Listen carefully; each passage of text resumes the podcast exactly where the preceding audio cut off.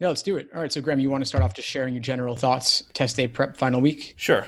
And I guess the first thing I'll say is that I think uh, like the last week is a bit less important than you might think, at least in terms of like what you're studying. Uh, I'm sure Steve has the same thing. Whenever I look at the analytics on my website, there's just like this giant boom, like before every test, where suddenly there's like eight times the number of people on my site, and it's like, why weren't you here before? Uh, but like everyone is like uh, cramming the test in the final week, basically, because you've been doing it for several months, so like you f- feel like you just got to focus, focus, focus on it. But realistically, the bulk of your learning came from what you did previously. And I think the most important thing you can focus on in the final week is instead getting yourself in a good place in terms of relaxation and mindset so that you can just go in and perform on test day. I mean, obviously, you know, if you need a 170 and you're averaging like 158, then you have other issues than simply going in to perform. But also, you're probably not going to do that in a week. So, in that case, you know, you just want to defer. But assuming you're like roughly at the right range, I'd say the most important thing is actually slowing down and relaxing, uh, especially in the day before the test, making sure you get a good night's sleep, making sure that you're um, you have rested because like you know people that are going to do the Olympics aren't going to be practicing uh, the afternoon the day before their events, except maybe like some very light stuff. Um, they're mostly resting for the the big ordeal that comes. So I would focus on doing that, and then maybe like one thing if there's like uh, I don't know, say logic games was your weakness really drilling those, or if there was like a specific question type, really drilling that. That could actually see some payoffs, like one targeted thing, but you're not going to see like a general all around improvement everywhere. And it's much more important to just prep yourself uh, in terms of relaxation so your body and mind are ready to perform. That's a solid general overview, Graham. I pretty much agree with everything you said. What I would really emphasize to echo what you said is that at this point, you pretty much either know it or you don't and it's about tying up loose ends, any nagging questions that you don't fully understand, review explanations, do your own analysis, speak with others about it, just wrap them up so that you're walking into test day feeling confident and feeling like you know what you're doing. It's not the time to try out anything radically new. I wouldn't try doing several timed exams in the final week, maybe one or two max. Definitely the day before. Rest. I recommend really no studying at all, just getting your zip gallon size Ziploc bag ready and getting your admission ticket photo, all that stuff totally squared away, double checking things, but mainly relaxing. And I always talk about meditation and yoga and mindfulness, taking a hot bath as like last minute things to do. I'm going to add on one more that I don't usually talk about, which is restorative yoga. It's not any exertion at all. You basically just get yourself into different poses with a bolster, like a big pillow or some yoga blocks, and it's super relaxing. You sit in one pose for like 10 minutes. It gets me into really these really deep meditative states where I don't have a care in the world. And what I notice with students is that on test day, they'll enter fight or flight mode. And anything that calms you down can help to mitigate that and put you in a good frame of mind. That's what you want to go for. Yeah. And I want to expand on that fight or flight mode a little bit.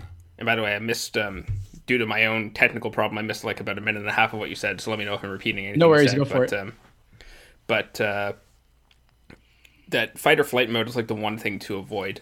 And generally speaking, because like test day panic is like a big thing where people are like, I don't know, you're scoring 165 on average and you get a 156. And what happens is usually just like you panicked and like everything gunked up and you just couldn't do anything. What's going on there is that your body was basically viewing the LSAT as a mortal threat. Because if you see like a, a very threatening thing, then you will prepare to either fight it or run away from it but it's uh, entirely inappropriate reaction to a piece of paper with logical problems because those systems all shut down. So you need to reframe the test in your mind to be not such a big deal. And I don't mean just like, oh, take it easy, it doesn't matter. What I mean is you have to contextualize it properly that like this particular test day doesn't matter compared to the fact that like there are others uh, that you could do. You could always retake. Like it's not a one-time shot. So even though the LSAT is important and the LSAT does matter, this particular one doesn't matter as much as you might think it is. And just generally talking your body down from like viewing it as like a, a make or break your whole lifetime thing is what'll let you just treat it more as like a some regular high performance situation, but not insanely stressful. Definitely, Graham. The, you know, the LSAT in general is very important for admissions, but no particular test date is going to make or break your chances. You can always retake. And law schools do not average multiple LSAT scores. Even the ones that say they do, are lying essentially. The change yeah. went into place at about 12 or 13 years ago now. It was back in 2006 that the American Bar Association changed things so that law schools only have to report the highest score of their matriculating applicants. So January is not the end of the world. Whenever you're taking it, not the end of the world. There's always another test date on the horizon. And if it means delaying a year, obviously you don't want to have to do that, but it is an option. And a few more points on the LSAT thousands in scholarship money, getting into a better law school. It's worth it in the long run.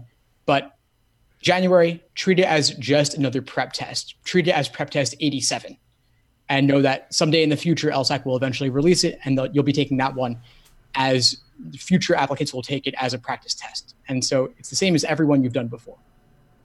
Yeah, exactly. Um, actually, do you have anything else? I let's see what else could we talk about now what oh yeah uh, just oh, preparing uh, all the little things like your ziploc and checking that your admission ticket is the same as your id they don't have like a type on your name or something because they're going to try and match those things and if you get a very uh, particular proctor they might decide like oh well this like typo means you're not who you say you are and you can't take it today um, and you just want to make sure that you don't give any reason that you would just like get barred from test center um, so they've got a whole like day of the test rules on LSAC's site. I don't know if anyone wants to link that or if you've got a link handy, Steve.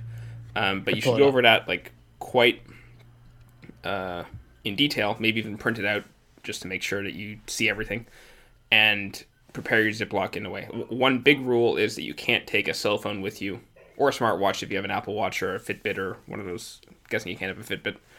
Um, so you know, Uber, for example, a lot of people might want to take that. You'll instead have to get like the number of a cab company and bring some cash or something, or like you, you can't, uh, but you can't have your phone. I've heard of people like hiding into the bushes outside or something. I, I don't recommend this. Just like make alternate arrangements, pretend it's 1998, and uh, it'll be all right. Um, but prepare your your Ziploc bag. If you're if you're doing any timed practice sections or time tests, you should take them uh, with that on hand just to sort of get used to it. And uh, yeah, do you have anything on the point? Yeah, totally. So if you haven't practiced a timed exam with an analog wristwatch, do that now rather than later. You want to at least have one opportunity to do the test with the timing that you're going to have on test day. If you're used to a digital watch or used to using your phone, you don't want to do that for the first time on test day suddenly analog if you can't even read a clock or something like that. So you want to have all those things squared away. Don't hide your phone in the bushes. You'll be stressing about it. Just have a phone number of a cab company, like Graham said, ask the, one of the proctors to borrow one of their phones. But yeah, go over the t- day of test link on LSAC's site. I just put it in the chat on the sidebar here. But make sure that you're not bringing anything prohibited and make sure that you set everything aside the day before or two days before. Maybe if you're doing a snack like a banana, granola bar, energy bar, energy drink, whatever it is, you want to be aware the number of ounces in the energy drink. You want to have eaten that snack the day of the test, the day of a practice test beforehand. So if you're taking the LSAT 9 a.m., maybe take a timed exam Wednesday or Thursday this week if possible. Or even if not, take the practice exam in the evening, but still have that same snack to em- emphasize that association and put yourself in a positive frame of mind. You're, Again, not doing anything new the day of. Mm-hmm. And uh, you, you just mentioned a watch. I wanted to add on that. Like one reason to take it with a watch beforehand is you actually know that your watch works. I have more than once heard of a student who just didn't have a functional watch and didn't realize it till test day.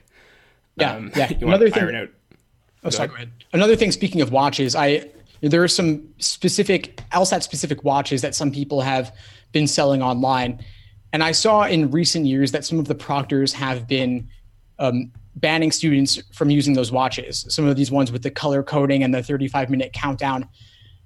I would recommend emailing LSAC if you have any concerns or questions about whether your watch is valid and having that printout of the email, bringing it with you to test day so that if the proctors challenge you using a particular watch, you have documentation from LSAC. It won't necessarily guarantee that you get to use the watch, but it will increase the likelihood that the proctors will let you do what you want. Graham, have you heard anything about the, the, these watches? These LSAT no, I haven't. Watches?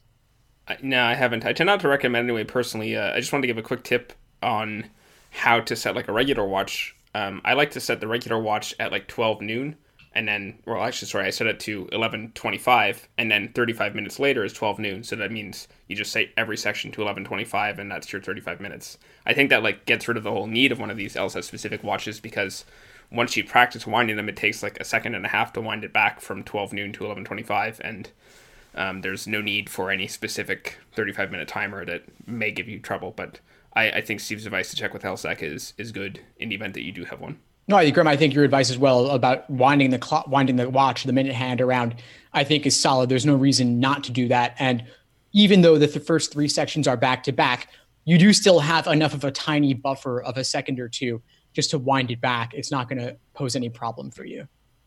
Yeah, someone, there's someone, no problem. So go ahead, Graham. Oh, I was going to say there is no problem, by the way, with taking like a five second break during the test to wind a watch, to breathe, to just collect your senses. A lot of people like rush, rush, rush, rush, and this is one of the big mistakes of test day.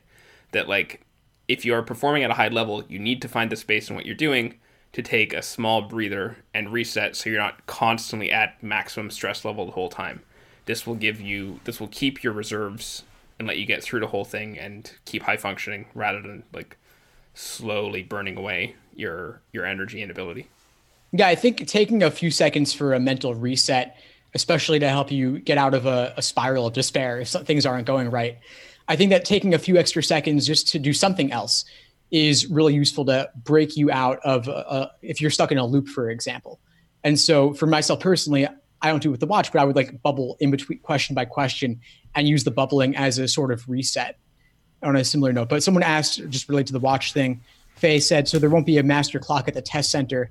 I think it would vary depending on the test center and depending on the room. It's not a requirement that LSAC provide a clock that's visible to all test takers. I've taken it before where the clock was behind me in the back of the room. In other facilities, if it's a high school, university, whatever, they'll probably have a clock, but there's no guarantee. And so it is valuable to bring your own watch. Yeah. Even proctors that are supposed to call out a warning before every section humans are humans and sometimes it doesn't happen so you can't even count on that. All you can really count on is your watch. Yeah definitely. I wouldn't count on the proctors for the five minute warning either. You want to have your own internal sense of rhythm as you for your pacing in general that's something to practice in the final week. Work on your pacing and endurance with these time sittings. If you can't do five sections in, in one sitting do three and that'll at least be something. But yeah, I, I'd love for you to get to the point where you can do a time section with no watch at all and still be virtually guaranteed to do it in 35 minutes or less. That I think that's a goal. But that if that's not possible, that's okay. You have your watch. Look at it yourself for your five minute warning. Mm. a couple other things I usually tell students beforehand. Um, one are like I hear a surprising number of times where like some little thing, like having to go to the washroom or needing coffee, mess people up on test day.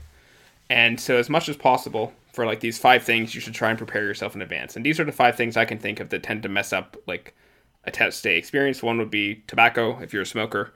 Um, I haven't smoked myself, but I'm guessing you can just sort of. I, will actually, I'll list the five things first: tobacco, caffeine, water, going to the washroom like peeing, uh, and food. Because some people smoke a lot, some people constantly drink coffee, some people are drinking water all day long, some people have to pee a whole lot, and some people eat food constantly. Like, I mean, if you're one of those like six meals a day sort of people. So, if you're in any one of those categories, what you want to do, it's, it's a little bit late now, but not too late, is just taper off the activity. Um, even six days is enough time to say reduce the amount of coffee that you have because the body's a very adaptable organism. And if you just reduce the amount of coffee, then you won't need as much coffee and you'd be better able to get through the five or so hours of test day without like a caffeine crash. Same goes with water. You can just drink a bit less or drink with wider gaps in your drinking because I don't think you can have water on your desk. I think you can only have it in a break. So that's like three hours without water. Just like ask yourself, like, do I do any of these things constantly? And then set yourself up so that you're doing it like test day where you won't be able to do those things for three hours or more. And just to be prepared and then taper it down, your body will adapt. I think those, those are some good, great, like physical, biological things, especially to think about. I've got a couple that are more on the mental end that I thought I'd share. Um, one of them is getting distracted by what other people are doing. So, specifically, if other people are working faster than you, slower than you, making too much noise. You want to ideally have practiced at least one exam in a distract, mildly distracting environment like a library, a coffee shop, somewhere with some ambient noise and a little bit of motion so that you can work past those distractions of whatever's happening around you that is pretty much irrelevant. The person next to you could be doing games, you're doing reasoning. They're doing reading comp, you're doing something else altogether. And maybe their pacing is not correct. So just keep in mind and that in mind and trust in yourself. Another thing I'd say, and this is probably the biggest mistake I see, is getting bogged down in a particular question.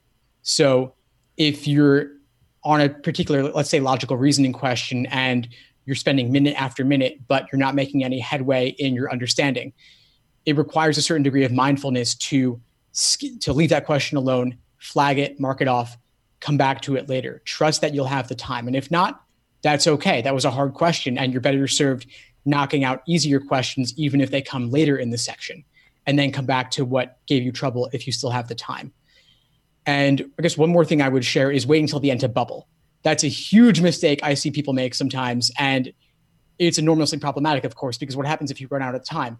If the proctor forgets to give the five minute warning, you're essentially screwed. And so that's why I recommend either bubbling question by question or passage by passage or game by game.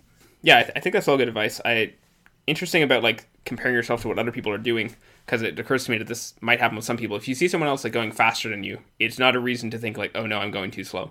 Um, your pace is the pace that you set from doing practice tests, and that shouldn't change just because like the person on the left of you is going faster than you would expect.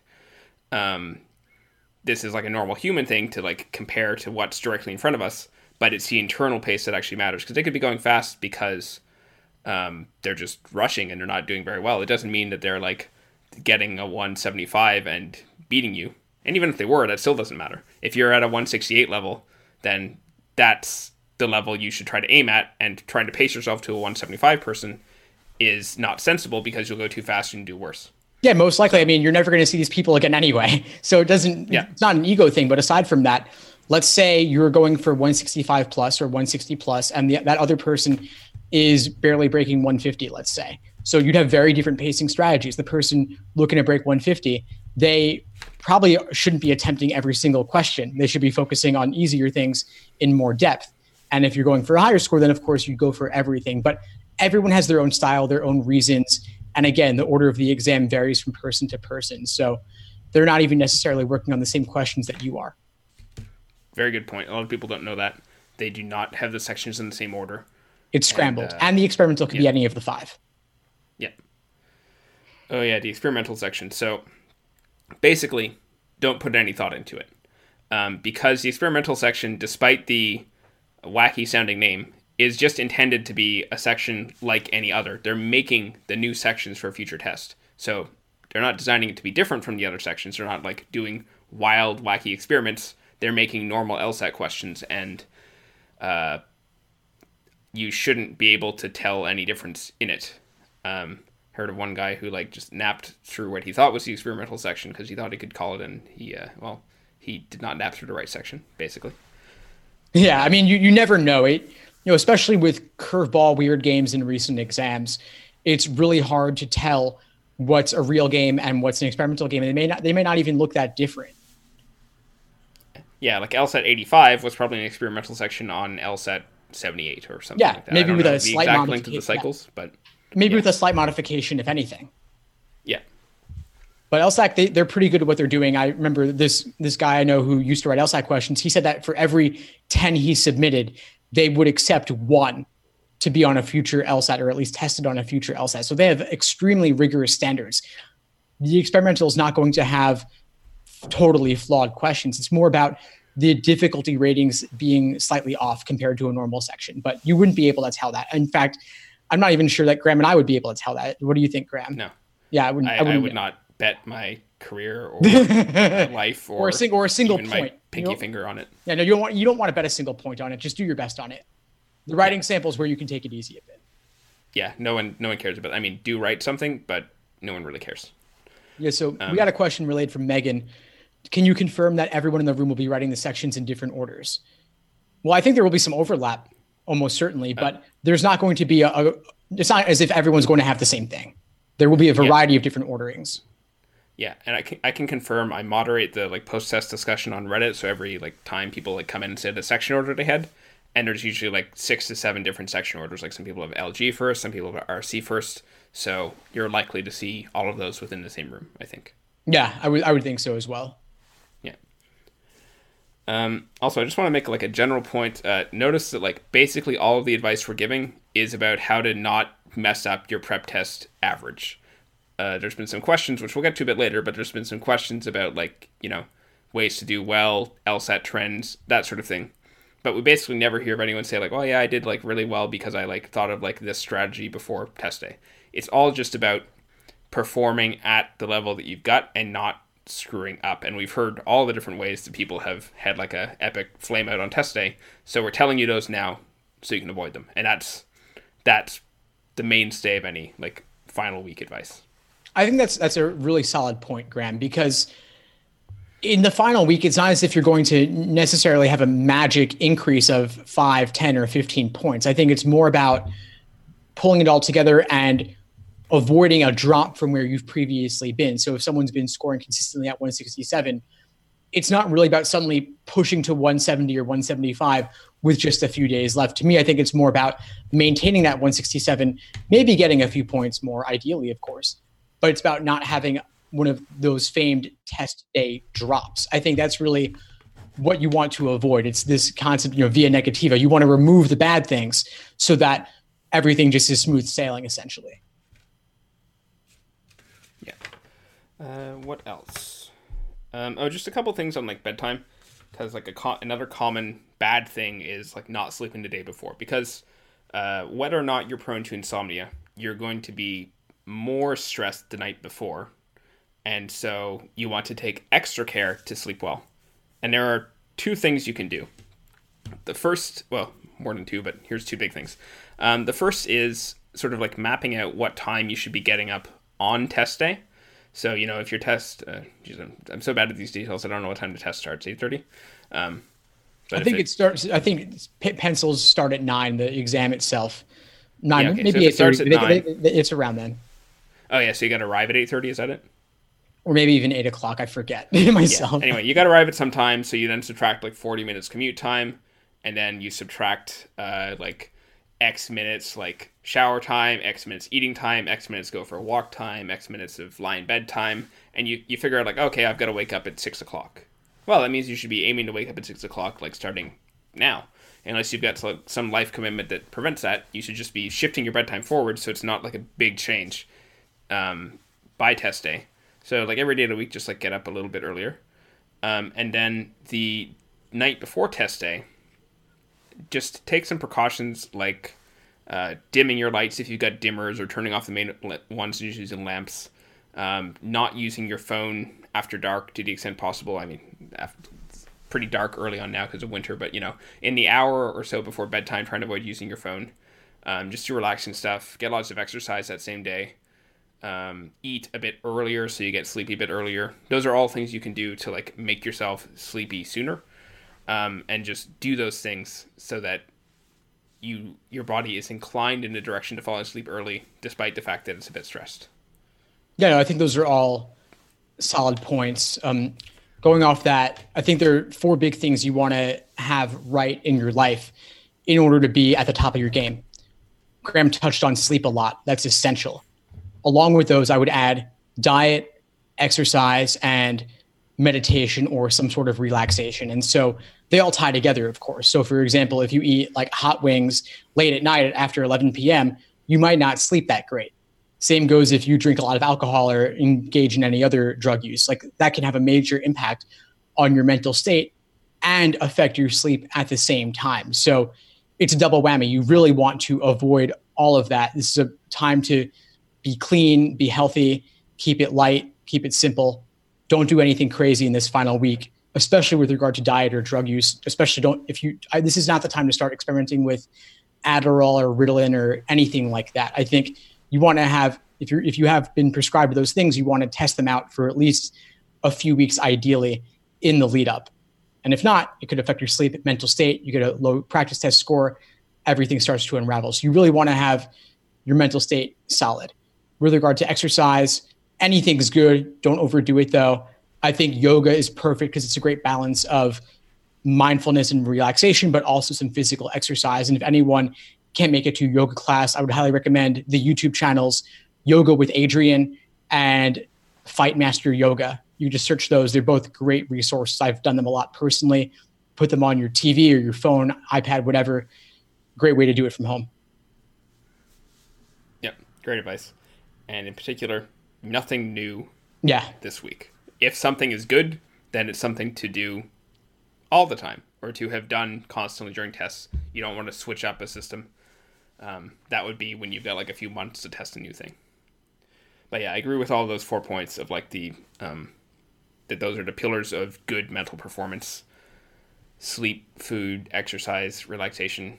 Possibly in that order, though I don't know. It varies, but they're all important to performing at your best. And you know, if you're already at the score you need, just even taking more than one day off this week and going very light can be helpful um, because that's the more you're already at where you need to be, the more you should focus merely on like meeting your performance rather than like uh, some final push. I think.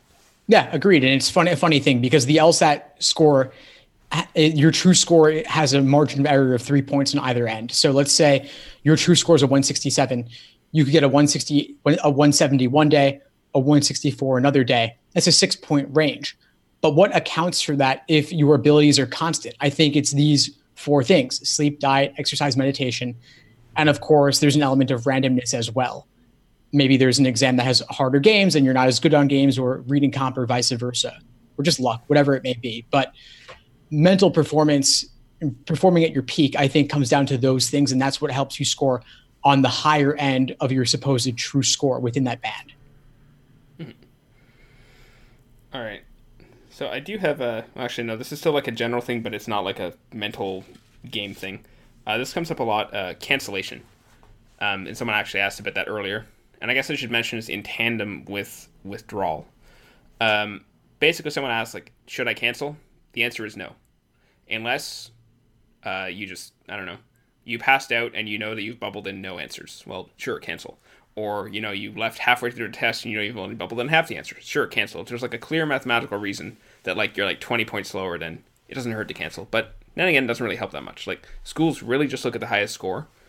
And so even if you have like a, a low score and a high score on record it doesn't matter that much at all. Maybe not at all. Um, but the more common scenario is somebody just gets out of the test and they feel bad and they're like oh i think i should cancel and I'm sure there have been many 170 plus scores canceled this way because like you'll never know. But I can tell you that like 90% of people come out of the LSAT and they feel bad. You've just done a very long stressful thing and your energy drained. Of course you're going to feel bad, but unless you have like a clear reason, it doesn't mean you performed bad. That's just how people feel. So canceling in those circumstances is strongly, strongly not advised because there's no benefit and the potential that you're canceling an excellent score. Agreed. I think that if there's if something catastrophic happened, like the fire alarm went off, there was a marching band outside, the proctors totally screwed up, the person behind you vomited on you or something, like any of those things would be valid reasons to cancel, in my opinion. But if it's just you did a little bit worse than usual, you feel that way, you have a vague sense of unease, games or reading comp or whatever else didn't go as well as you would have hoped, but nothing awful happened, I don't see much benefit to canceling since law schools only take the highest. I don't think a cancellation looks bad on your record, but at the same time, why deny yourself the chance that you may have done better than you thought?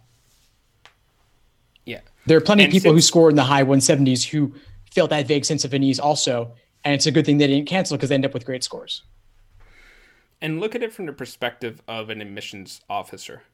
Uh, like they're only required to submit the high score. So you know if they got a 170 on record, then that's what they submit, and that's all they like legally care about. Now, of course, they are going to think, you know, if they see like a 150 and a 170, they're going to think differently than if they see just a single 170 or a 165 and a 170, and that may influence them in some way. But the question you got to ask yourself is if they see a cancel in the 170, what kind of inference are they going to draw from the fact that there's a cancel? Probably a bad score, right? That's what they're going to think. And so there's not really any benefit either. Because, like, if you were going to get uh, a one. Let's say you you're aiming for 165. Your score was going to be a 158, and then you cancel. Do you really think that like 158 and then 165 later looks much different than cancel 165 later? If anything, you might think the cancel is lower than the 158. Um, so if you just have like vague unease that it's lower than it should be, like it could potentially even look worse to cancel, um, because they may think the worst. Yeah, I think that there's there's not there's just not really a benefit, and there's no need to explain away a lower score and a higher score. People always ask about should I write an addendum because of my LSAT score, and honestly, I you know it might make you feel better to do that, but honestly, I've talked to admission officers; they really don't care. They just want to see a high score. That's what their jobs ride on is getting applicants with higher scores so that the school can rise in the rankings. That's really all they care about at the end of the day, getting the best qualified people possible. But that measure is based on the highest LSAT score of students who apply. It comes down to that. Yeah. And even if you have a fire alarm, but you still perform, like you get all the time done and you uh, get the timing done, like don't even cancel then. Like necessarily. Yeah, as long as you get it done. As long as you get it done, that's all that matters. Yeah, so I, I would just basically don't cancel, is because this comes up all the time, and that's mainly my advice. And you're going to be staring at this form on test day, thinking, should I cancel? And I want you to hear us saying, like, no, but yeah, but when it comes to withdrawals, though, I do think that withdrawal is a totally different story. If you're going to take the LSAT, you're registered, but you don't feel ready and you've never scored anywhere close to where you want to be, then just withdraw. Law schools will never know that you were even registered for this test date, and you can always register for a later one. Exactly. If you're aiming for 165 and you're currently scoring 145, just don't take it on Saturday. Like that, you're not going to have a test day miracle. Um, just withdraw so you don't have a either a really low score or cancel on your record. Like it's not really bad to have it there, but why would you? Yeah, people um, always people always say to me though that they want to take the exam even if they don't really feel ready, just to have a, a dry practice run to see what test day is like. But I wonder to what extent does that really mitigate any stress surrounding the exam? And then I think about, well, you could just take a proctored exam provided for free by companies like Kaplan and Princeton Review. You can even bring your own exam and they'll proctor it for you for free. They're just doing it for marketing, but you can use their test center environment. And that would strike me as being a somewhat roughly uh, analogous situation. What do you think around this, Graham? Yeah, I think that's much better. Just like if you're in any big city, you'll find like private proctoring things. Um, there are proctor apps you can use. You can just get uh, a stern friend or family member, you know, like that one person you're afraid to be late with. I just get them to proctor your test. Um, it's all pretty much the same thing. Do it in a cafe or somewhere to simulate it as well. Um, but because if you go in when you're just not prepared and you take the test, like, sure, you're getting some test experience, but you're getting experience in doing the test badly. And that's what's going to be on your mind when, like, you take it again. Like, your only memories of taking it are when you were not skilled. So if you yeah, later get skilled. Anything yeah. So if you later are skilled in taking it, like all of your like muscle memory of the test is when you weren't good at it. And like what's the I don't see much benefit um, to that. The proctoring and rigorously simulating like the whole time required and endurance and so on is a fine benefit a fine substitute. Yeah, and it also seems to me that the part of the stress of the test day environment is knowing that you're doing it for real. And if you're taking it just to, just to have a dry run, part of you will know that it's not for real. And so I think you're not actually going to get that benefit. I think that ultimately you the way you reduce stress is all the other things we talked about, like recognizing that this is not the only chance to take the LSAT, recognizing that you have prepped a lot and you know what you're doing, like that that you've taken lots of timed exams and you've got lots of high practice scores under your belt. Those are the things I think will ultimately help you feel confident walking in on the real thing. Yeah, exactly. Um, so that's all I've got there. Another thing that people have asked about in the chat here are test trends, like differences in the new tests, anything that they should prepare for specifically. I don't have too much in this with like one exception, but I also feel I'm not very suited to like judge trends like that. So do you have anything in particular you tell people? The biggest thing I'd say is that overall, I think it's gotten harder on average. I think the test has gotten more difficult. And I also think that games in particular we see a lot of these curveball, weird sorts of games that buck the norm. I think those have been going on for the 60s, 70s, and 80s already. So there's plenty of practice material on that end. But if you wanted more practice, you could do some of the oldest games. from even like the first 10 or 20 exams. You see a lot of weird games out there that don't fit neat molds or classifications like linear or grouping, things of that nature. So that's the biggest thing I noticed. But overall, I think that most mostly the exams remain fairly constant. What do you what do you notice, Graham? Yeah, that's pretty much the same thing. Um, some people have done like more finer analysis of trends, but a like I don't know how consistent that is, and b like I don't even know that it really matters because it's like it's hard for me to pick up on intuitively, so I don't know that there's anything really preppable there. Um, but it is harder. So like one thing you can do, I guess it's a little bit late for this. If you haven't done any recent tests up until now, then you, you should probably try one. But normally, I guess this would be something we'd tell people like a few weeks out, do some of the recent tests, you know, in the, the late 70s and the early 80s and so on, so that you're used to the, the harder thing. As for why it's harder, it's because people prep more, I think. So they've had to increase the curve for recent cohorts. It's, I mean, that's not officially confirmed. That's just my my informed speculation. Um, I mean, oh, actually, there is one trend, but like, say, I don't know what this will do for you, but uh, I have noticed there's more logical reasoning type questions in reading comprehension. So, yeah, I've noticed that as well. That some of the tougher reading comp questions are analogous, like they're strengthen or weaken or resolve the paradox, even some really weird twists. And that just requires being good at those LR question types, is what I tell people. Exactly. So it's, it's not really actual testing, like get good at logical reasoning. Like, that, well, thanks. Like, you're already trying to do that, so that doesn't really help you to know that like RC is becoming more like that. So, yeah. Yeah, I think all, overall, I'm not a big fan of these sorts of predictions. I think that it's really about just improving your overall abilities, and you'll be well suited to deal with whatever they throw your way. Yeah, but there are two things. Like Steve said, uh, there's the different unusual games. So, two tips for those. One is do the recent tests that have them and redo them so that you sort of, without reference to like explanations or other stuff, so that you get an intuition for how to do them. You can check the explanations later, but you should do them yourself a few times to try and like figure out how to do them on your own because that's the skill that you'll need for the new, new unusual game. Because none of us doing it will have seen it either. We just use our general reserve skill of like, okay, how should I set this thing up since I have no model for doing so, and you have to be a bit creative. Um, so learning to do that yourself is really helpful, either from the old games that are unfamiliar or from just repeating some of the new unfamiliar games. Um, but the second thing to know about these, this is more of a mental game thing, is that they're not actually hard per se in most cases. They're just different. And what I mean is, I'm guessing for most of you, when you take logic games, it's like maybe the biggest shock. Like, I mean, some people are just good at the end of the bat, but it's like one of the most different things on the LSAT, and you're probably much better at it than when you started compared to like the other two sections. Like the gap is bigger. Um, and the reason is you've just learned the conventions of it. So you know all these like funny little diagrams and logical stuff and so on. Um, but if you take someone that's like never seen any logic games, like they're all going to seem hard and unusual, and the new unusual game isn't necessarily harder. I've, I've like tried this on people that like haven't taken an LSAT before and they didn't rate those games as particularly hard. They're just different. So you're highly skilled at the things you know, and then throwing something to test the same skills but a different factor. Um, it's like you ran the same uh, obstacle course every day, and then suddenly people put you on a new obstacle course. Test the same skills, but it's different, so you need a bit of adaptation. But what you got to remind yourself is just this that it's not like some insanely hard thing, and it is using the skills that you have, and they're not going to make something that's so hard that like nobody on this test can do it.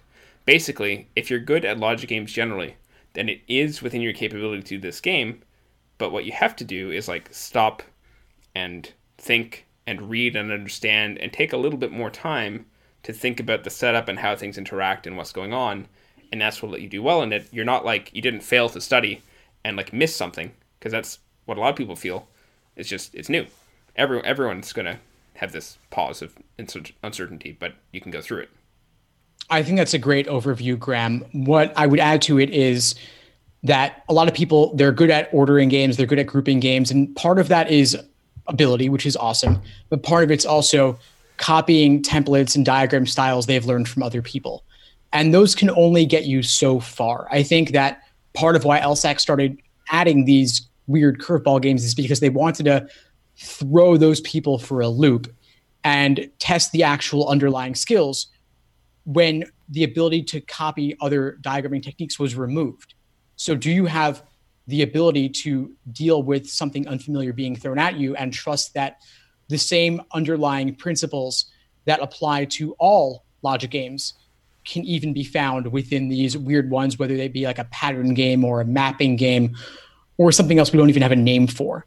I think at beyond a certain point when you want to get to the top level, 170 plus, it's about developing your own styles when necessary, being able to adapt to these unfamiliar situations. And that's why I always tell people do the oldest games, do the ones in the first 10 exams, the first 20 exams, because some of those were really, really weird. Like you don't see anything like it in the 30s and up. There's even one game from the first 10 that has an actual diagram on the page, and you would never see that today.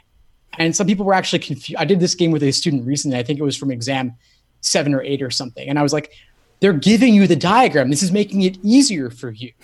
But he was so so thorough, like, why are they giving me this diagram? What am I supposed to do with this? And like, it's helping you. But the fact that it was strange, that alone made it hard. But it doesn't need to be. There's always the same underlying principles and you have to just adopt those rules, even if they're abstract. Just ad- adopt them into your your memory, your working memory, so that you can apply them over the course of the game, even if they're not easily diagrammed. Yeah, great advice. Um, I also recommend to people in the same vein of doing older exams of once you're above like 20 points or so in logic games, like stop using exclamations. Like, I mean, I make exclamations, so this may seem like I'm like telling you not to use my stuff, but I am. Um, you should when you and, and, you can still do this in the final week. By the way, there's still time to like practice logic games for this.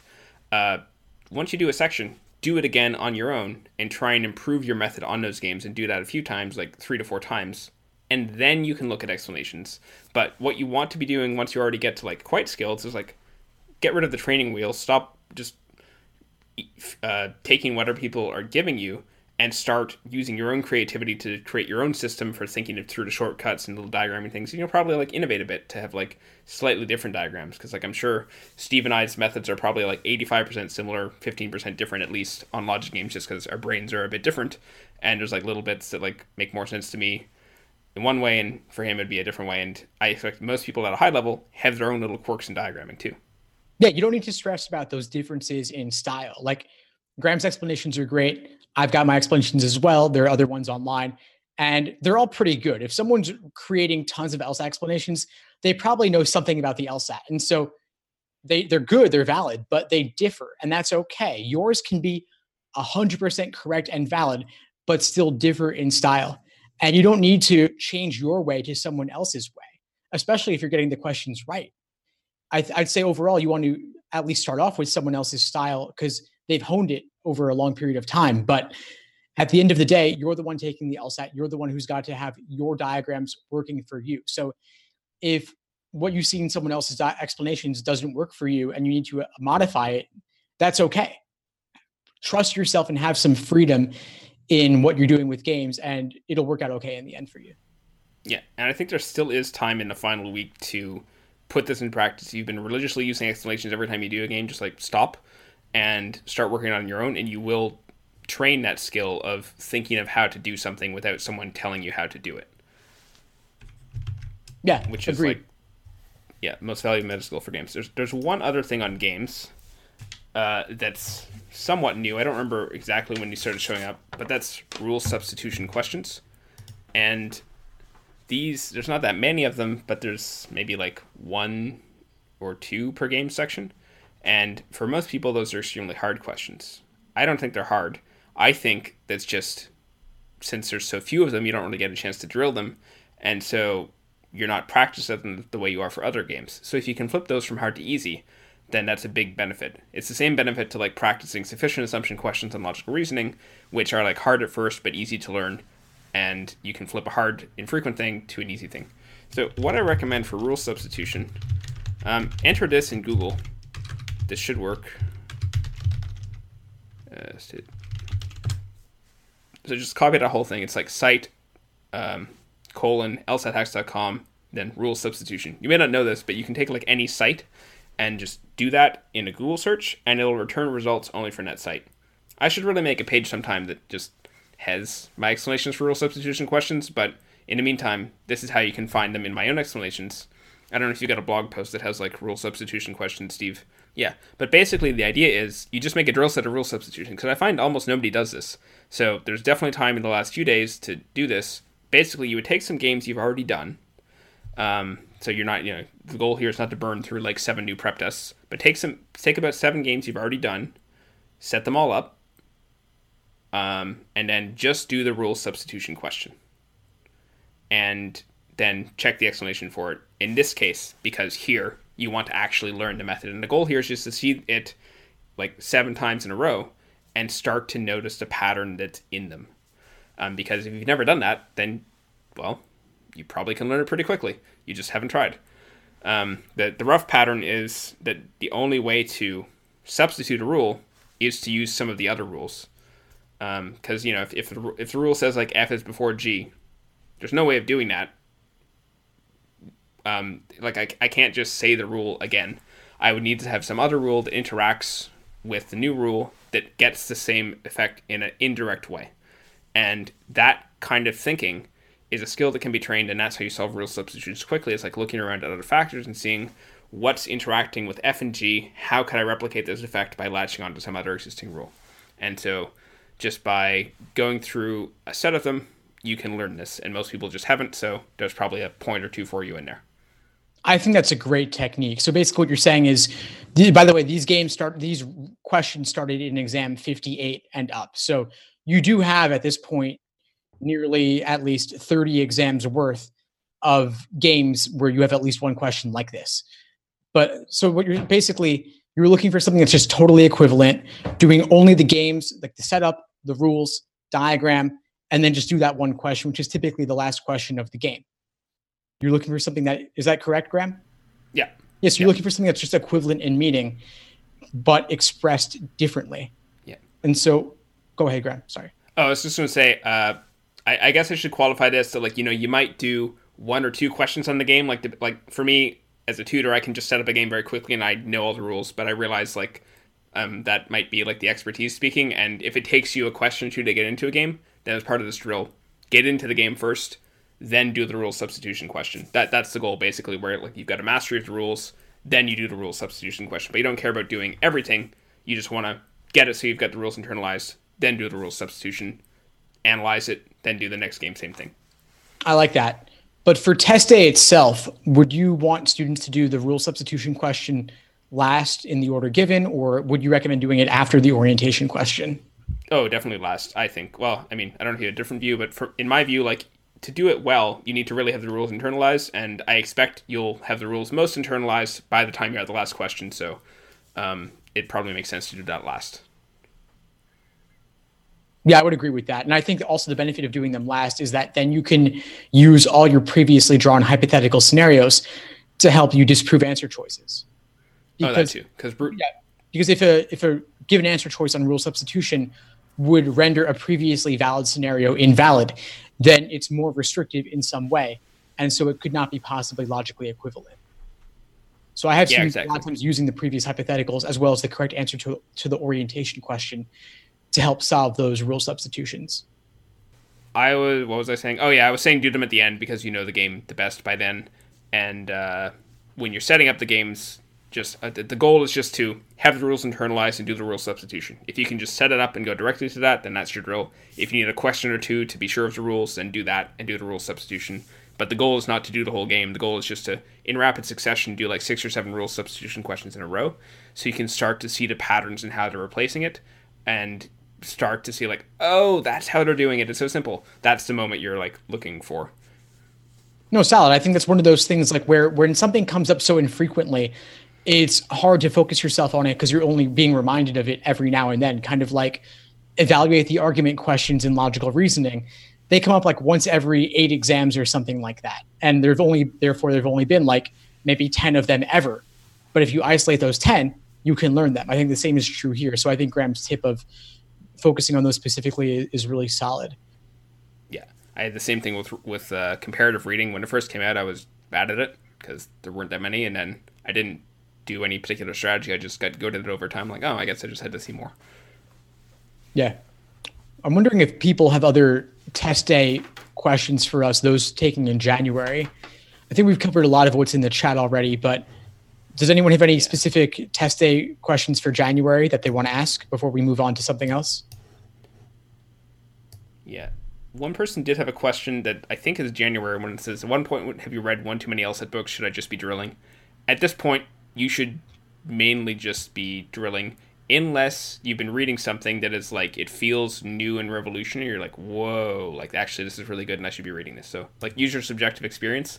If you're just reading more stuff that is like correct but familiar i'd say drill instead. But if you're reading something new like if anything in this webinar is like new and you're like oh i should try that then you know try that. But otherwise just drill yeah, so don't reread the same book you've been reading for months. Like as a, as a refresher, that's that time's probably better spent just doing some more practice problems. someone is asking about sufficient necessary assumption questions. So that's a, that's a major topic that I think could definitely help someone pick up a few points in the final week because it's those are both common question types. The way I explain it is that necessary assumption questions are a very specific kind of must be true question and you want to gravitate towards more moderate language. It's something that's required in order for the argument to be true in the first place and you spot that you spot these questions with necessary assumption indicator words, words that are synonymous with necessity, like depends upon, requires, and assumes. On the flip side, sufficient assumption questions are opening the door to new information, where new information in the choices, if true, would guarantee the argument 100%, leaving no ambiguity at all. So it doesn't matter how strong the language is, as long as it gets the job done. And so sufficient assumption questions you determine them based or ID them based on the, ter- the term in the question stem synonymous with sufficiency, like allows, enables, follows logically if assumed, and properly inferred if assumed. But these questions require very different perspectives. And so it's important to tell the difference. Yeah, and I'll just give a practical example to show the difference in the strength of these. Let's take like doing well on the LSAT. I'll give one necessary thing, one thing that's sufficient, and one thing that's like it strengthens the potential of getting a good LSAT score, but it's neither necessary or sufficient. We'll see if you can see which one is which. Uh, so one would be having a accurate copy of the answer sheet and knowing that it's an accurate copy. Uh, second would be being able to breathe. Like I don't, I don't mean like meditative breathing. I mean like just you can breathe and you're not uh, uh out of oxygen. And the third would be being really good at logic. So I'm guessing it was pretty clear which of those is like sufficient to do well on the test. If you have the answer sheet, you are long, as long as you just fill it in, you are going to do well on the test. You're going to get a perfect score. Um, if you have the ability to breathe, you can do the test. It is something required, so it's like a requirement for doing the test. Breathing can't do it without that. Can't take the test if you're dead. But it doesn't help very much. That's what necessary assumption answer choices do except they're more context specific. So it would be something like, you know, you have a test center ticket would be a more realistic necessary assumption thing. Um, because like if you forgot that, no matter how prepared you are, even if you have the answer sheet, um, so I guess the answer sheet actually isn't sufficient, and few things are sufficient in the real world, you know. But um, required things don't help you very much. And then something like that strengthens it, like just being really good at logic. Well, if you are really good at logic and have an answer sheet, who cares? And if you're really good at logic, um, oh, but you could be bad at logic and still do well on the LSAT. Uh, if you just, I don't know, read really precisely, that would probably be enough in a lot of cases. Well, that's funny because that brings us to the world of things that are neither necessary nor sufficient. Like being really good at logic would certainly help. It wouldn't guarantee it, but maybe through the use of some formulas or the use of or being strong in other areas, you could do well on the LSAT without being good at logic. But I think your your overall example illustrated the point pretty well. Yeah. But yeah, really important to focus on this. Make sure you have this topic down. I've got some stuff yeah. I can add to the chat about it. But anyway, what about we got another question here. Someone asking, 10 minutes left at the end of each section. Is that bad? Yeah, I think uh, I think that's you're working way too fast. Yeah, I mean, unless you're getting everything right, then it's great. Yeah, then that's great. So how are how are you scoring? right.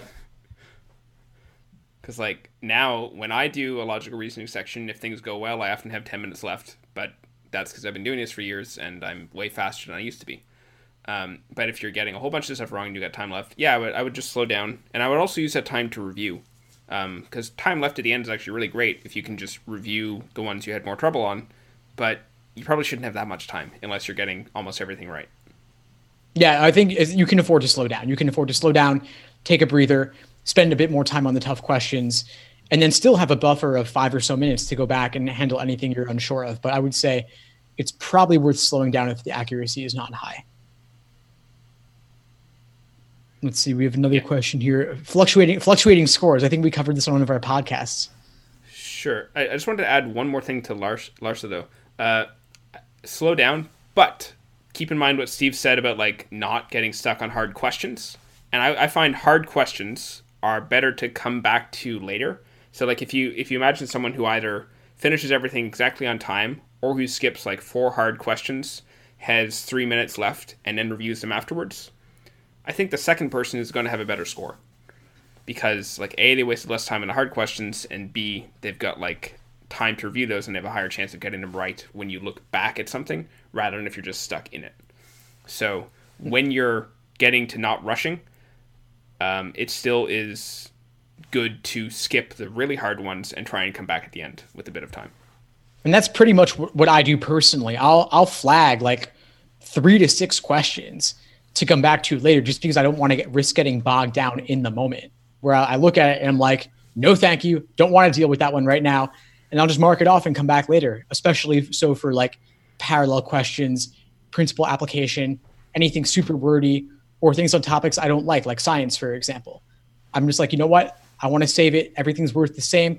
I'll come back later with a fresh perspective, break out of that tunnel vision, and have a new way to look at it and make some sense out of it. Okay. Someone asked an interesting follow up to this. We'll get back to the score fluctuations, but someone asked an interesting follow up. How can you tell if a question is hard and are some parts of the test are harder than the others? Uh, I mean, I would say just like if you don't feel you're understanding it or it's taking you longer to get through it. Um, and what's hard for one person may be a bit different depending on knowledge, but that's my only measure for like hard things. It's just like, do I know what this is saying? Because if you know what a question is saying precisely, then it's easy. So that's my. I, I think that. I think difficulty is a fairly subjective thing, but there are certain commonalities. I'll speak about logical reasoning since difficulty is clearest there, I think, but we do know that there are ways that LSAC increases the difficulty level of questions overall. It, with formal logic questions, they may require linking conditional statements together. They may require taking the contrapositive. They may they may put the conditionals out of order to make you rearrange them in order to link them together. They may use words like unless, except, until, without that are not clearly necessary nor sufficient condition indicators. They may make it on a tough topic. They may use tough vocabulary words. They may use technical terms. So th- I think that there are all, if, like any question may include one or two of those things, and it's not too bad. But if they include three or four or five, then it starts to get tougher. And you see that more clearly on questions later in an LR section. LR questions are in a general order of difficulty. So level five and level four, the toughest ones, will more often appear towards the end. So I would be a little more wary of questions there. Whereas in contrast, those in the first 10, I would be more likely to trust my instincts and blast through them. But later questions, I would give it a second look. Yeah. Except for the very final two questions on LR, those tend to be a bit easier. Yeah, it's weird. I find like 15 to 22 are typically the toughest, and then it gets a little bit easier, maybe because people are running out of time, so they decide to punish them for that. I don't know that this uh, applies to. Yeah, I think they're rewarding pacing. I don't know if this applies to uh, RC and LG. I think the easy, the first game is usually not the hardest game, but uh, other than that, any trends or are they pretty much all over the place? I have rarely seen the fourth game be the easiest. It has occurred. I think in test 36, the fourth game there was just like a weirdly easy game that that exam the, the third game is one the, with the bus, the windows, and aisles. It's one of the toughest. But overall, I'd say the first is not going to be the hardest. Most likely, the fourth will probably not be the easiest. But I wouldn't stress too much about it. I would just go through them in the order given. Yeah. Uh, all right. So back to the score oscillation. So I think we did cover this in a previous one, though I can't remember what we said. We probably have covered like everything in a previous one. I think we'll be like the two like rambly men of like podcasting because like we're just saying all the same things but we'll just keep having new new exciting examples to share to illustrate our points yeah Uh, so what did we say about this before? Score fluctuations. Everyone's score fluctuates. Like I said before, there's a, a, a score band six points. So even if everything went right, you have a six point variation potentially. So this person's saying an eight point variation, but that still seems possible to me. Depends how yeah. you slept, what you ate, idiosyncrasies of those exams. Pretty normal. And I'm guessing most of the fluctuation is on like a smaller band, and those are like the two highest things. That it wasn't like 169, 177, 169, no, 177. um, so no, this is just totally normal. Uh, it's why this is actually an extremely strong reason to plan to take the LSAT more than once because just with like no skill change, you could get an eight point improvement. Probably won't be that drastic, but certainly you could get like a three point improvement just from like random fluctuation in your score band. Yeah, it's totally chance. And so give yourself more chances to get closer to the higher end of that. Even if your true your true innate score was let's say a 173, you could still take it multiple times and get the benefit of having a 177 on your record, apply and be accepted everywhere. That'd be awesome. Go for it.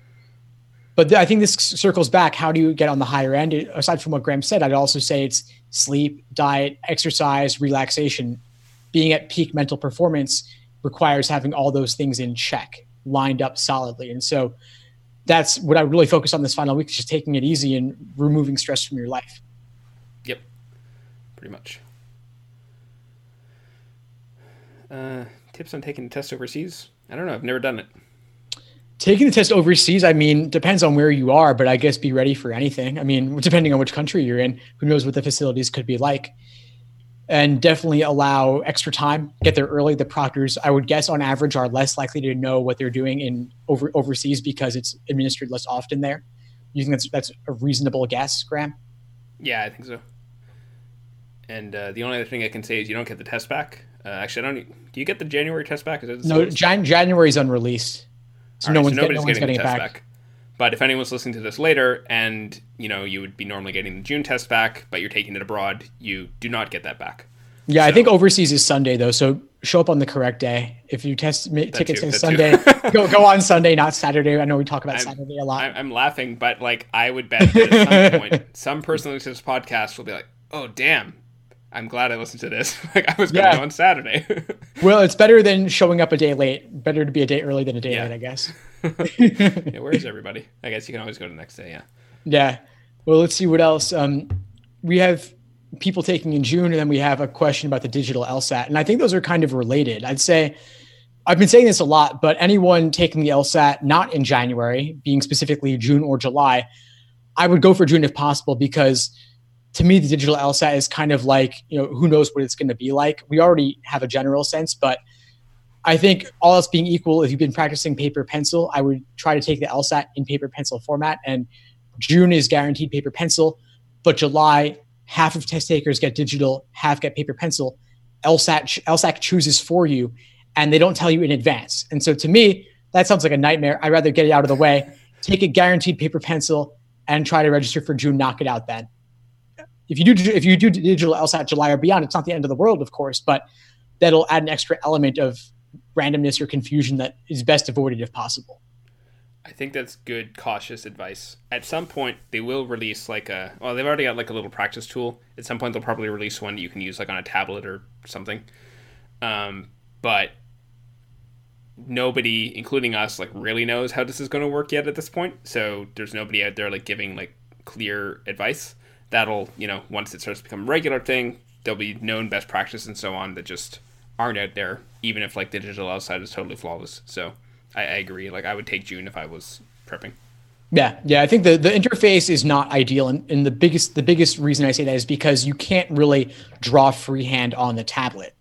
You are very limited in the functionality, and so it's rather unintuitive, in my opinion, to, to be switching back and forth from scrap paper to digital. And I think people taking digital are just going to have to make the best of a rough situation. And hopefully, in coming years, LSAC will change the format to more user friendly. But for now, yeah. I'd say just try to try to take it in June. You've got a, you've got several months to make it happen. I think you can do it if you if you buckle down now. Yeah, because I've spoken before about the efficiency gains that coming from having your diagrams like right beside something, so there's less eye tracking movement. If you have to jump to like a non-standard place on a sheet, then you've definitely got that, and um, yeah, I think hopefully they allow writing on it at some point. but for now it's just scrap paper. So I would yeah. June. We got one question in the Q and A here about someone asking about a score drop over the past two practice tests. Is this normal? Well, they also said they were studying harder than ever before. So my guess is that it could be burnout, but also that two exams is not a particularly large sample size. I'd say to people that the average of your most recent five exams is a decent indication of where you stand. What are your thoughts, Graeme? Yeah, pretty much the same. I would ask the same person, uh, do they have any practice sections as well that could like increase the data set? Like have those been falling? And subjectively, do you feel like sort of low energy is stuff that like should be easy, hard? Like I don't know, is it hard to say cook a meal? shower, you don't feel like leaving the house, like stuff that you don't feel like seeing people, anything that's like just a little bit different and easy stuff that should be easy feels hard. Those are signs of burnout. There's other signs too, like if your breathing feels shallow, uh, insomnia. I don't know the other signs. Um, but if you're seeing those, and actually, you know what we said, like not much is going to change the past week. I would just err on the side of resting more um, but it, it is very normal to have one bad score. Like everybody, practically everybody I've worked with has this. They're like, oh my god, oh my god, I got a 143, and normally I got a 159. What's going on? What's going on? And it's fine. It's fine. Everybody gets that. Um, if you got two, that might be burnout, or maybe you just got unlucky and got two of them, and like, good thing it's not test day. Um, so I would like subjectively assess how you feel outside of that. Like, are you showing any other signs of burnout? Google some signs of burnout and see if you're doing them beyond what we mentioned. Uh, Steve, can you think of any other signs of burnout? I think it comes down to people just how many hours are you putting into a day? I think that's the best way to tell. If you're putting in three, four, five hours a day consistently, especially those who are studying full time, they're they run the risk of this, and it's just a question of dialing it down a bit, taking a few more breaks. I think if I looked at someone's schedule and how they spent their day, I'd be able to tell if they were going to suffer from it or not. It just comes down to too much imbalance in life and be, almost like an addiction where it's hard to tell to tear yourself away from the exam. And so I would encourage people, especially you know, over here in New York, I'm sure Montreal's even worse. It's like freezing. It's the single digits, and you're not getting any sunlight at all. Period on a day like this, and that's that's disastrous to me. I think seasonal affective disorder is real, and in January we're all especially prone to it. And so I think it's a partially about just shifting gears a bit and giving yourself the freedom to take a break as a way to rest and recuperate and get out of that slump. Yeah. And I would say for those who are studying for a later exam, like one, take a day off of the LSAT every week. And two, plan for like a two week break somewhere in there where you just don't do the LSAT. A lot of people that have gotten large improvements that I've talked to had some sort of breaks in there. And I think it's an important element that like doesn't get talked about enough and people think they've got to work hard, hard, hard, hard, and it's got to be a constant thing. But that's not how our systems work. They need downtime to simulate what you've learned. Yeah, agreed. I, I build day by I build um breaks into my day by day study plans. I, I build in typically a day or two per week. And I really want people to actually take those breaks. I built them in every week, even if you're studying over a seven month, 28 week timeline. It's really important. You can't cram this, it's not a memorization test. And the exam will always be there tomorrow. There's over 80 exams. There's over 100 altogether, nearly 100 at this point, some unnumbered. So there's tons of practice practice material, and there will it will always be waiting for you. There's always more to do. There's nearly 10,000 LSAT questions at this point. So you're you're not gonna you're not gonna come to a time where you're gonna have completed everything most likely, unless you're in our shoes doing this for a living most people don't do every exam, nor do you need to. It's okay to slow down. You could do only 10 exams ever, and that could be enough for you. So think about going more in depth rather than just doing exam after exam after exam. It's not like exam number 20 or 25 is going to suddenly make the light shine through. Yeah, exactly. Quality over quantity. You don't yeah. need all the quantity. Um, I just want to take a quick moment in here to say that if you've been listening to all this in the webinar and you've liked it, then you effectively just listened to an LSAT Pros podcast. And if you thought it was favorable, then I've just put in like an iTunes link, and you would be totally justified in clicking that, putting in a rating, and writing what you thought of what you just heard, because this was effectively a live podcast that we're going to be releasing tomorrow. So uh, we would really, really love it if you did that. Yeah, we would like- really appreciate any ratings, reviews, spreading the word. If you're active on any message boards, please feel free to give us a plug when appropriate. You know, we really rely on you guys to help us get the word out. I'm sure you all know other people studying for the LSAT applying to law school. And so, yeah, we, we appreciate anything you guys do to help get the word out there. Someone is else is available. On someone else is uh, available on Android. Yes, it is available on Android. I'll try to put the link in there as well. Yeah. Um, and this applies to like any podcast thing. Just go search LSAT Pros and it should show up. And actually, if you're on Android and want to leave a review there, that'd be great too, because I'm guessing they have their own review system. If anyone has any other questions, we can uh, answer those. They're just, I think we got through everything. So but yeah, uh, we appreciate you guys coming out here and please again spreading the word, leaving ratings and reviews. It's especially important as we're just launching this and getting it off the ground. This is really a prime time this week to get the word out, especially with people taking the LSAT on Saturday and Sunday. We we yeah. really appreciate your help. Medea just says, uh, "Thank you both. You guys are awesome and have given me the confidence I needed. Thank you." Thanks, Medea. Um, thanks for thanks for coming along are you on iPhone? so, would you be willing to click that link and put exactly that in the review thing? Because that would be uh, that'd be awesome. Yeah, awesome. Thank you. We appreciate it. Well, if anything else, all you guys can feel free to reach out to us directly. Please email info at lsatpros.com with questions, and we'll do our best to cover them in a future podcast episode. Episode we'll be releasing the podcast every week, and it'll be the same format, question and answer, but you guys supply yeah. the content. Yeah, exactly. I would say info at LSAT Pros is the best place to send them, but you can send us uh, at other places too, and we'll find them. Yeah, yeah, definitely. But again, Graeme, what's the best way for folks to reach you for anyone listening out there? Uh, I would say Graeme at lsathacks.com. And if you want to follow me somewhere else on Instagram, I'm Graham underscore Blake. That's G R A E M E underscore Blake. Awesome. And I'm Steve Schwartz at the LSAT blog. You can reach me at lsatunplugged at gmail.com. I'm also really active on YouTube. Just go to youtube.com slash LSAT blog and I'm putting up new videos all the time. And the podcast is going to be every week indefinitely. Yeah. Uh, someone says, You guys are awesome. One last question. Would you suggest resting until Saturday? I mean, dep- depends how you're feeling. Like, if you're burnt out, yes. If not, no. I would keep working. Just like maybe take it like easier than you did in the past three weeks and rest the final day or two beforehand. But there's still time to like drill some stuff, like you know the rule of substitution we talked about, um, or any particular hard point, or like doing games, repeating them without explanations. Like there's there's still stuff you can do um, that might get you like a few points. So it's worth looking at. um, so I'll explain the laughter in a moment. Um, yeah, so there's still like a bit of stuff worth looking at, unless you're feeling super tired and stressed. If you're feeling super tired and stressed, then I would either relax, like go do fun stuff, or maybe just like organize stuff in your life. If like I don't know, the dishes aren't done, you haven't done cooking in a while, uh, there's like a bunch of little things nagging at you, and take care of those little loose nagging ends. I find when I'm stressed, that tends to actually be one of the best things that de-stresses me. It's like taking care of all the little stuff as well as just like going for walks and stuff. But if you're not feeling that, then no, do keep working. Yeah, I would err on the side of, of doing less rather than more, especially in this final week. If you decide to postpone to March or June, then that's a different story. And you could certainly spread out your studying and get a lot done. But at this point, it's largely about pulling it all together.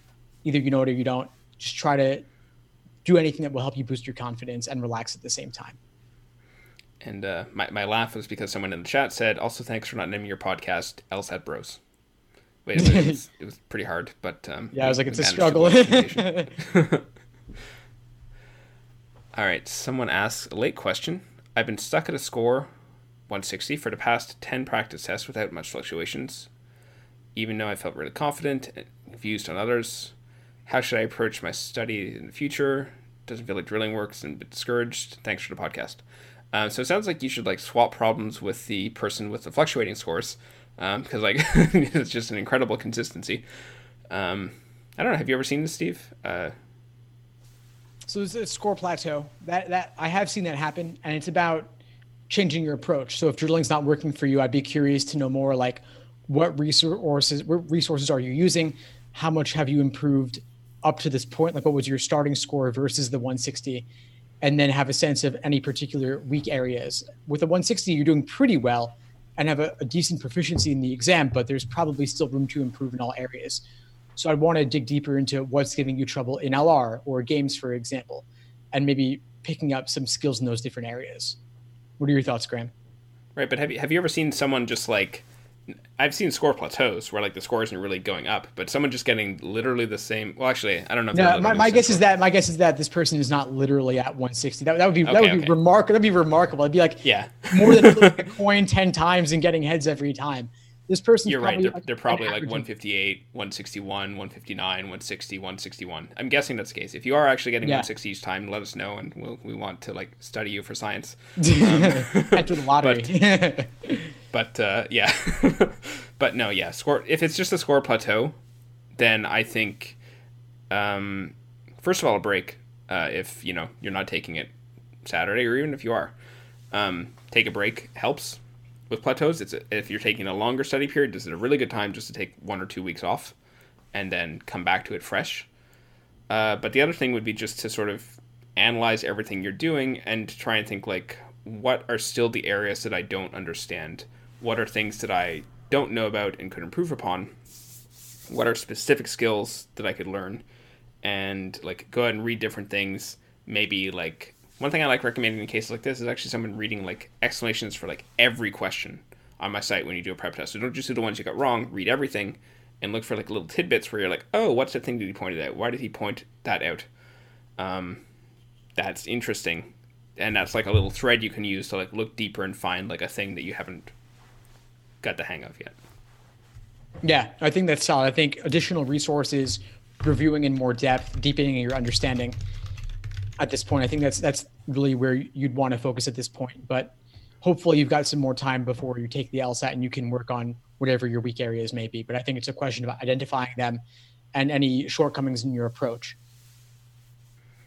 Yeah, Google Play with the podcast, someone asked about that. It's not it just got approved, but it may take 24 hours to be entered into the store. So if someone is searching Android, just bear with us a little bit. It takes time to work on their end to get in there. But in the meantime, you can definitely listen through our website, lsatpros.com. Or if you're an iOS user, then there's obviously iTunes. But it'll probably kind of get into all these other places in the meantime over the past over over the next few days or so. It is on Spotify as well if that's your thing. Yeah. And you may find some third party app also has it indexed. I'm not exactly sure how that works. Like some things just take whatever's in the Apple index. Um, so there may be some Android app that does that. Uh, like Pocket Casts, I think, is a cross platform one. Um, I haven't actually checked if we're on there, but that's just like a thing off the top of my head we might uh, show up on. Yeah, yeah, definitely could be. It's funny how this podcast world works. Everything's indexed in different ways. But yeah, I'm just reinserting these links here. Yeah. And yeah, check again tomorrow if you don't see it but yeah, it's it, will be there. It's definitely on our website and iTunes for sure. What do you think, Graeme? Right, Have we well, pretty much covered it? Yeah, I think so. Thanks everyone for showing up and for asking us the questions, and hope you've enjoyed it. And I'd like to wish you all good luck on the Saturday LSAT, or if you're listening to this in the future, then uh, good luck on whatever else that you're taking. Yeah, all the best, everyone. Thanks for joining us. Reach out, info at LSAT